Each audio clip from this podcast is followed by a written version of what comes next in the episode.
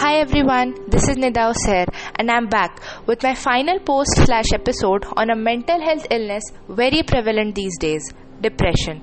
Quick update, guys. In addition to my IGTV videos and my podcast, Intricately Straightforward, which is available on Anchor and Spotify, I have decided to post the transcript of these video audio files on my Tumblr page too.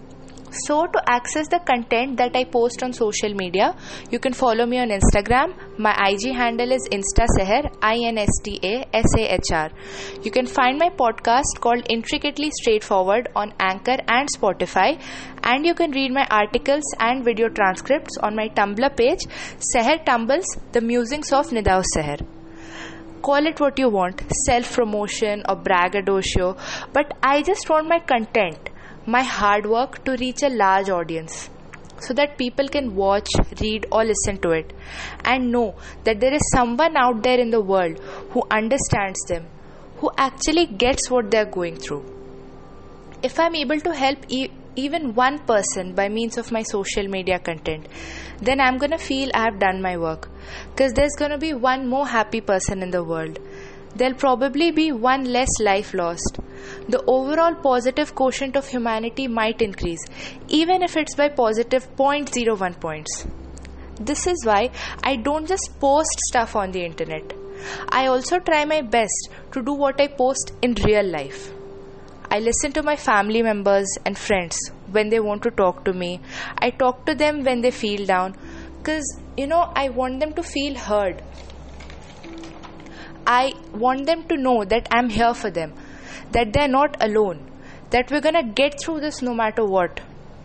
Because to be honest, each and everyone is different. And you know, all of us don't possess the so called skills to deal with the curveballs life throws our way. Some of us have more issues than others, and it's totally normal to feel overwhelmed, sad, and troubled. And you know, in such times, it actually helps to have someone lend their ear to you, hear you out, talk to you. I remember the time when I was in 10th grade and my English teacher had once told us that she had seen a sign outside a cardiac surgeon's office that said, If you'd have opened your heart out to your loved ones, then I wouldn't have to open your heart today. Guys, and that brings us to the topic of discussion in today's episode pathogenesis of depression. That is, how depression develops. See, depression is a multifactorial illness, meaning that it has no particular one cause. You can't pinpoint. It depends on multiple factors.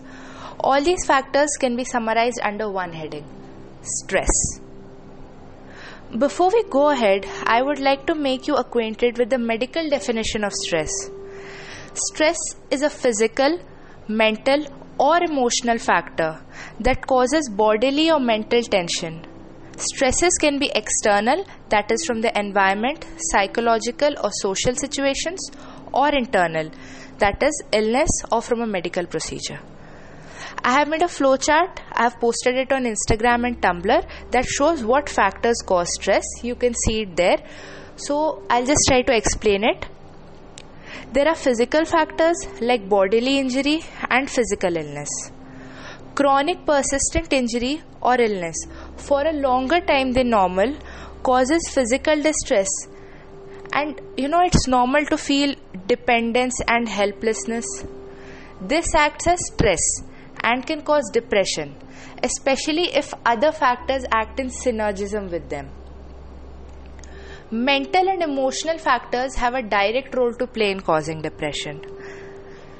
Like staying in a place where the environment for residing, studying, or working is not conducive, having a stressful atmosphere in the family, for example, fighting parents, gaslighting, parental pressure, conflicting views in the family all the time, domestic violence, childhood violence, physical, mental, and emotional abuse.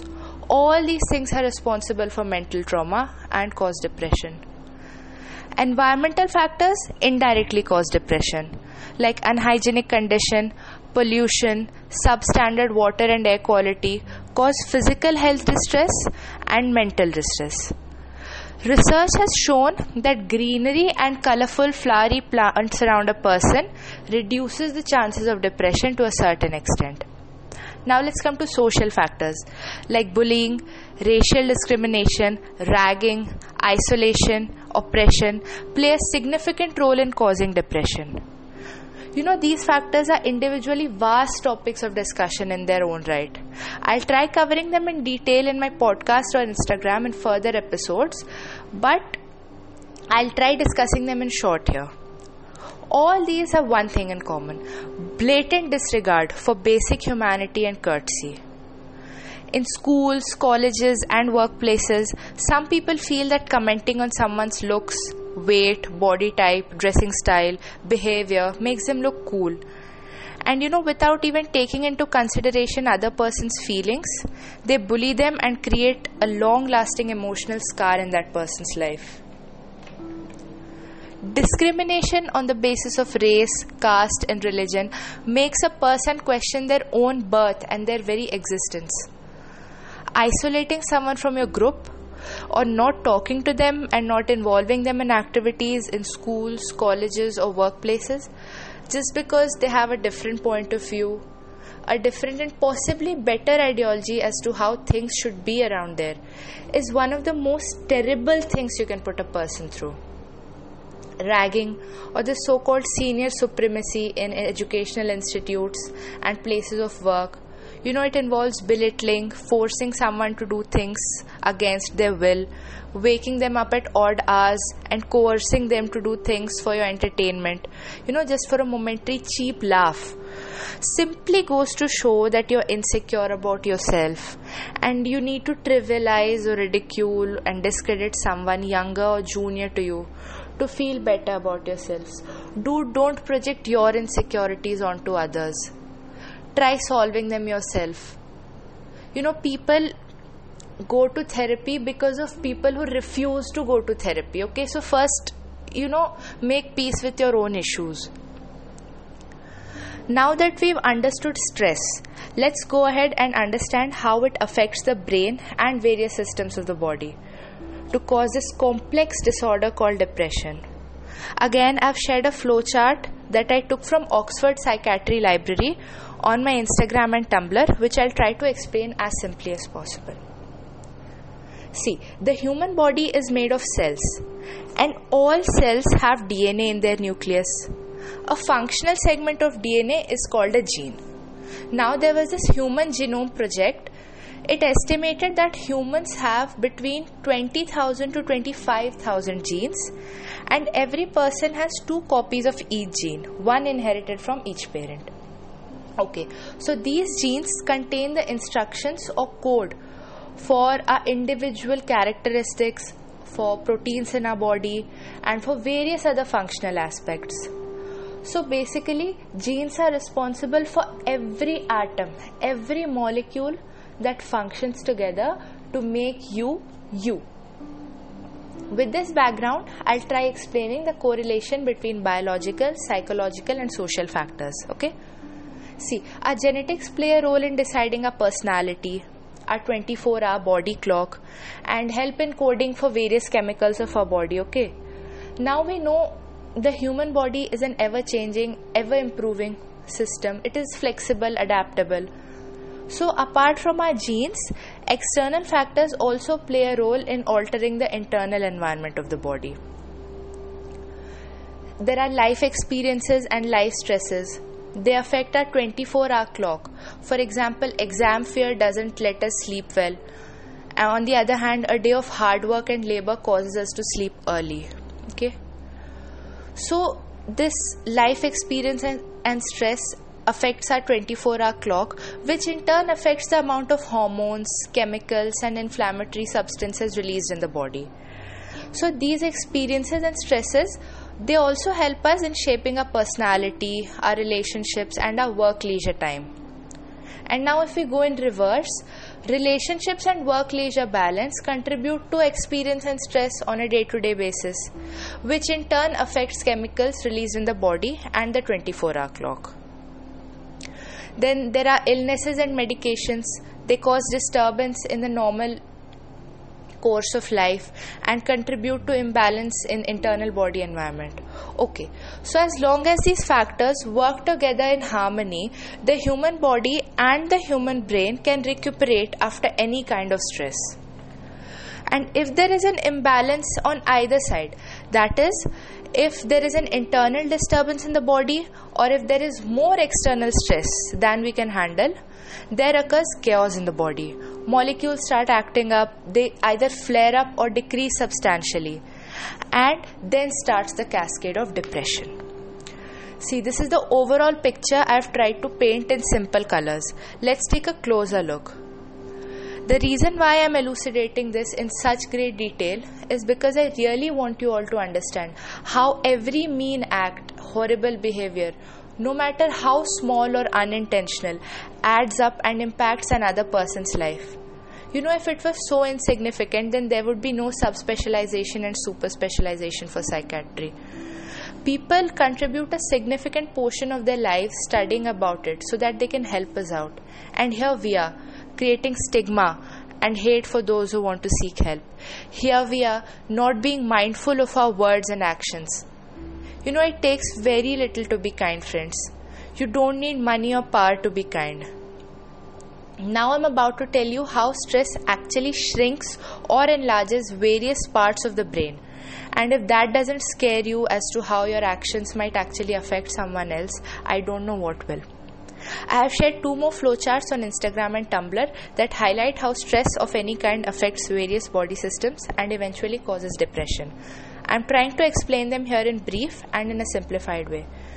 See, there is an almond shaped cluster of nerve cells in the brain called amygdala, responsible for the regulation of emotions and reactions.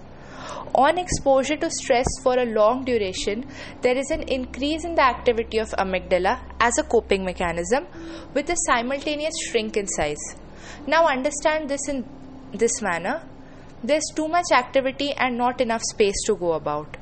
It is but natural that it's going to have a negative effect, which is exactly what happens here. There occurs a mood bias towards negative emotions. Then there is a seahorse shaped area in the brain called hippocampus, which is responsible for motivation, emotion, learning, and memory. Due to stress, it shrinks in size and this hippocampus is a part of the Papez circuit, an integration of various areas in the brain responsible for long term memory. So, this shrink in size leads to impaired learning, impaired memory, and decreased motivation. Then there is an area called anterior cingulate gyrus responsible for emotions and cognition. On chronic stress ex- exposure, it makes a person sensitive to even small amount of stress. This differs from gender to gender because females have more gray matter in the anterior cingulate gyrus. Hence, the reduction in its volume affects them more as compared to males. Similar differences are seen in trans men and women. Then there's this prefrontal cortex, which is responsible for paying attention, processing of information, and execution of actions. Stress decreases PFC prefrontal cortex activity, which messes up with the reward system of the brain and leads to anhedonia, that is, the inability to feel pleasure. No matter what the person does, they don't seem to feel happy or satisfied. Then there is this serotonin dysfunction. You know, this serotonin is called the happy chemical because it is responsible for happiness and well being. Serotonin dysfunction is believed to be the reason behind depression, which is why most psychiatrists prescribe selective serotonin reuptake inhibitors SSRIs for the treatment of depression. Then there is endocrine and catecholamine dysfunction, which causes irritation, agitation, retardation of mood, impaired cognitive function, and impaired reward function. So, you see, guys, depression isn't as superficial and in the head as it seems. It is the result of a complex mechanism in the brain and in the whole body, the roots of which are traced back to stress of any kind. And you know, stress is not inbuilt or inborn generally. One person undergoes stress because of the activities of other people around them. Why don't we start being nice to each other? Accept each other as we are and keep in mind that we've all evolved from the same common ancestor and we're all fundamentally of the same human race. Is it so hard? You know, think about it. With this, I end my series on depression and I'll be back again with a new topic. Until next time, toodles.